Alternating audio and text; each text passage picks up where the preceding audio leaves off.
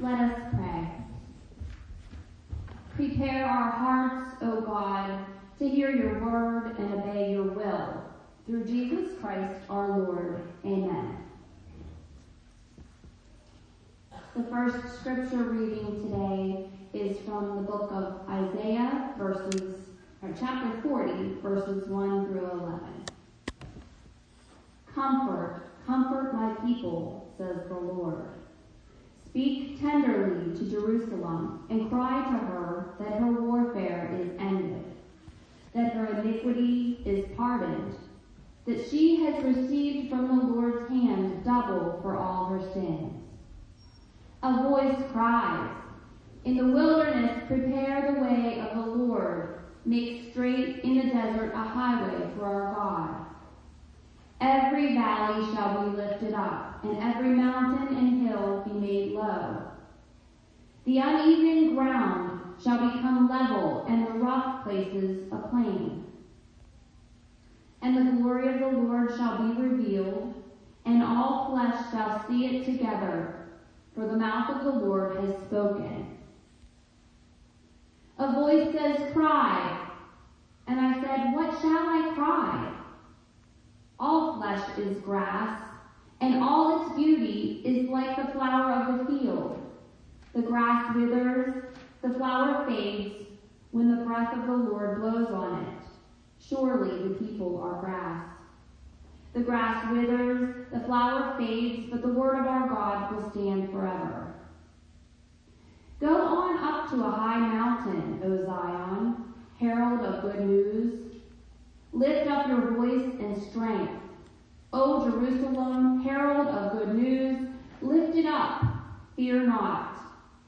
Say to the cities of Judah, Behold your God. Behold, the Lord God comes with might, and his arm rules for him. Behold, his reward is with him, and his recompense before him. He will tend his flock like a shepherd. He will gather the lambs in his arms. He will carry them in his bosom and gently lead those that are with young. This is the word of the Lord. Thanks be to God.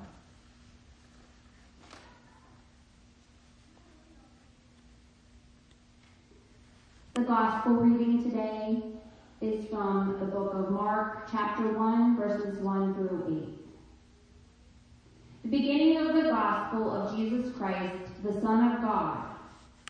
As it is written in Isaiah the prophet, Behold, I send my messenger before your face, who will prepare your way.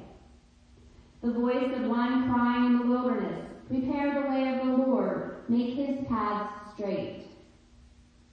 John appeared, baptizing in the wilderness and proclaiming a baptism of repentance for the forgiveness of sins.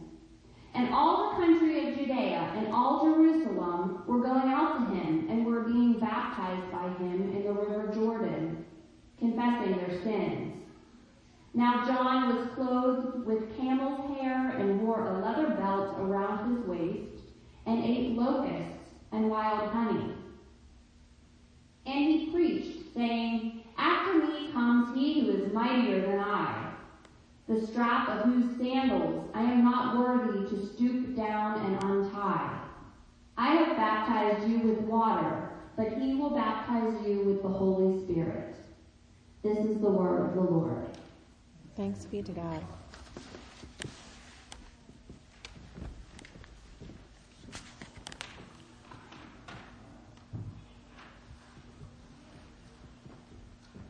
May the words of my mouth and the meditations of each of our hearts be pleasing and acceptable to you, O God, our rock and our Redeemer. Those of you who heard my Wizard of Oz rant at Bible study a few weeks ago know now that I grew up in Kansas. For some strange reason, I have found that people in the rest of the United States, especially here in the East, are fascinated by people from Kansas. And there are a few things that people consistently ask me when they find out that's where I grew up. Such as, have you ever been in a tornado? To which the answer is, I don't know anyone who's actually been in a tornado and survived. but I have seen quite a few close up and right down the street. I distinctly remember one time my mother yelling at my father and I to get in off the porch and into the basement uh, because we were standing there watching a tornado that was about a quarter mile away. And the answer to your follow-up question is yes, they do sound like freight trains. I get asked if I like corn, which baffles me because I grew up next door to a wheat field, and so I know full well that corn is from Nebraska and wheat is from Kansas. But I do understand it's easy to forget how vast the Midwest is and how vastly different things can be just one state away. And the questions that drive me nuts are the Wizard of Oz ones. Do you have a dog named Toto? Have you ever been to Oz? If I had a nickel for every time someone has jokingly called me Dorothy Gale, I would be a very wealthy woman. I once got asked why I don't have a southern accent. And once I realized that the person asking the question was serious, we spent some time together talking about United States geography and where exactly Kansas is located. The question that I love though is, is it really as flat as they say it is? This is always asked um, in a mystified manner by a born and bred Pittsburgher who cannot imagine a place in the world that doesn't have hills. And it's a fun question because the answer is yes. Kansas is statistically flatter than a pancake. I'm not sure who took the time to research that, but my suspicion is it was a Kansan with nothing better to do with their time because frankly, there's not a lot to do in Kansas. Now I love the Pittsburgh area and I've even grown to love the hills here, except for when I'm on my bicycle. But I learned to drive in Kansas. And when we moved back here to be closer to extended family, it was like I had to learn how to drive all over again. Because when you've never driven on anything bumpier than a pancake, the hills around here are absolutely terrifying.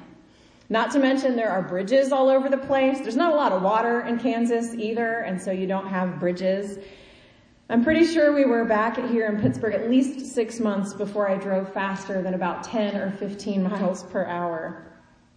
It's much harder to drive on hills and twisty, turny roads. And you always make better time when you're driving on straight stretches of highway than when you're driving through the mountains or the hills. And that's why when they're building highways, they purposely look for the straightest, flattest paths possible to make them more efficient. They want to find the fastest way to get from point A to point B. In our passage today, Isaiah talks about making paths straight for God, taking the valleys and filling them in. This is an appealing idea for a relocated Kansan living in Pittsburgh. It's not that God can't overcome any obstacles that are in the way, but we need to make space on the human end of things if we are going to get on the highway, so to speak. Sometimes we are so consumed, so obsessed by the roadblocks, the twists and the turns and the hills that we drive a frustrating 10 miles an hour. This is what the people were doing when Mark started writing the gospel that we read this morning. They were fretting about the roadblocks, about the hills and the valleys and the twists and the turns. The world in which Mark was writing needed some good news. They needed to know that there was room for God to work, but they were waiting to see God work on their terms. Their political situation was appalling.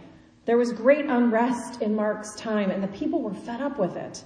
So Mark opens by saying that this is the good news of Jesus, the Messiah, the Savior they have been waiting for. And then he starts talking about someone else entirely. In fact, Mark doesn't even tell the story of the birth of Jesus. He jumps right into John the Baptist proclaiming that Jesus is coming he goes straight into the baptism and the beginning of Jesus' ministry. Mark is saying there is preparation that has to be done before we get to the part you've been waiting for. Mark isn't the only one of the gospel writers that skips Jesus' birth. John doesn't talk about it either. He just says a great light came into the world and John came to prepare the way for that light. Only two of the Gospels out of the four, Matthew and Luke, include Jesus' birth in their stories. But all four of them mention John the Baptist before writing about Jesus' ministry. They all four talk about John coming to pave the way for Jesus. Prepare ye the way of the Lord. The preparation is key. Preparing the hearts and minds of the people for the great work of the Messiah is a step that they cannot leave out. Mark reminds the people of this by connecting the story back to the prophet Isaiah. They were traditionally a people in waiting. This was their history. They were waiting for the fulfillment of the promise made to Abraham, waiting for freedom from slavery, waiting to be allowed into the promised land, waiting for the Messiah.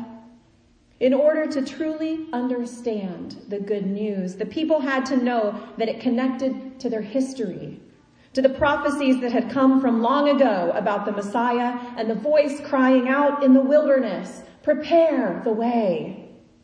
Mark is using these familiar words of Isaiah to remind the people that there is and always has been a comforting voice in the midst of their waiting. God does not leave them alone in their darkness. We are all waiting for something.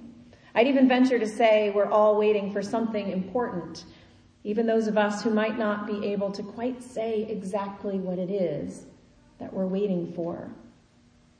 Waiting for God to move in some way, waiting for God's work in our lives, waiting for things to get better, waiting for the world to improve, waiting for the second coming, waiting for the pews to fill. We, like the Israelites, are still a people of waiting.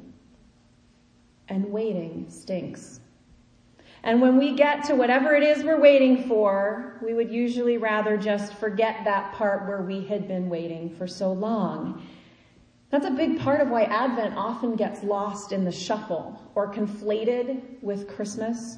Even though Mark and all the other gospel writers say, no, you cannot forget about the waiting. There is important preparation in the waiting. Our hearts have to be cleared of roadblocks. Things that aren't necessarily standing in God's way, but things that are standing in our way. Things we have to move out of the way so that we can open ourselves up to God's work. Just like John the Baptist came to prepare the way in the world for the work of Jesus Christ, we have work to do in preparing our hearts for the work of Jesus Christ. I am not always the most patient person in the world. You may have noticed, but I frequently fly around at top speed trying to do 10,000 things at once. And sometimes I hurry just a little bit too much. And this is one of the reasons that winter drives me nuts. Especially around here. If any of you saw the news recently, Houston completely freaked out because they had a dusting of snow and nobody knew what to do. They couldn't drive, planes couldn't get off the ground. I'm from just a little bit north of Houston, up in Kansas, and uh, the most snow I ever remember getting as a kid was like six inches, and the whole town shut down. But aside from that adjustment, it also bothers me that winter mornings force you to slow down. I don't like slowing down. And I think that's why cold weather makes for such good timing for Advent, a time where we are called to slow down. The first morning of any winter when I walk outside and realize that my car is a ball of ice that needs to be melted is nearly always the most disappointing and frustrating day of my year. I want to be able to just hop in the car and go to where I need to go, but the car is not ready for me. I have to get in first, which sometimes requires a trip to the house for hot water to de-ice the door, and then turn on the car. And once it's on, it has to run for a few minutes before the engine is warm enough for the heat to actually work. And sometimes you can scrape the ice or brush the snow before the heat's up, but we tend to get that thick, unchippable ice around here, and the only way you can possibly deal with that sort of ice is to just let the car run and warm up and let it melt off. Likewise, we cannot just take off into the life and the ministry that Jesus has called us to, both as individuals and as a community, without some sort of preparation, without preparing our hearts. We have to start the car and let it warm up before we can start driving. And Advent slows us down. It humbles us. It warms up the engine and thaws the ice. It gives us an opportunity to assess and to deal with the roadblocks that are preventing us from allowing Jesus full access to work in our lives. And this is hard work, my dear friends. This is uncomfortable work. Christopher Hudson says, Scripture proclaims hope for troubled souls and judgment for the self-assured.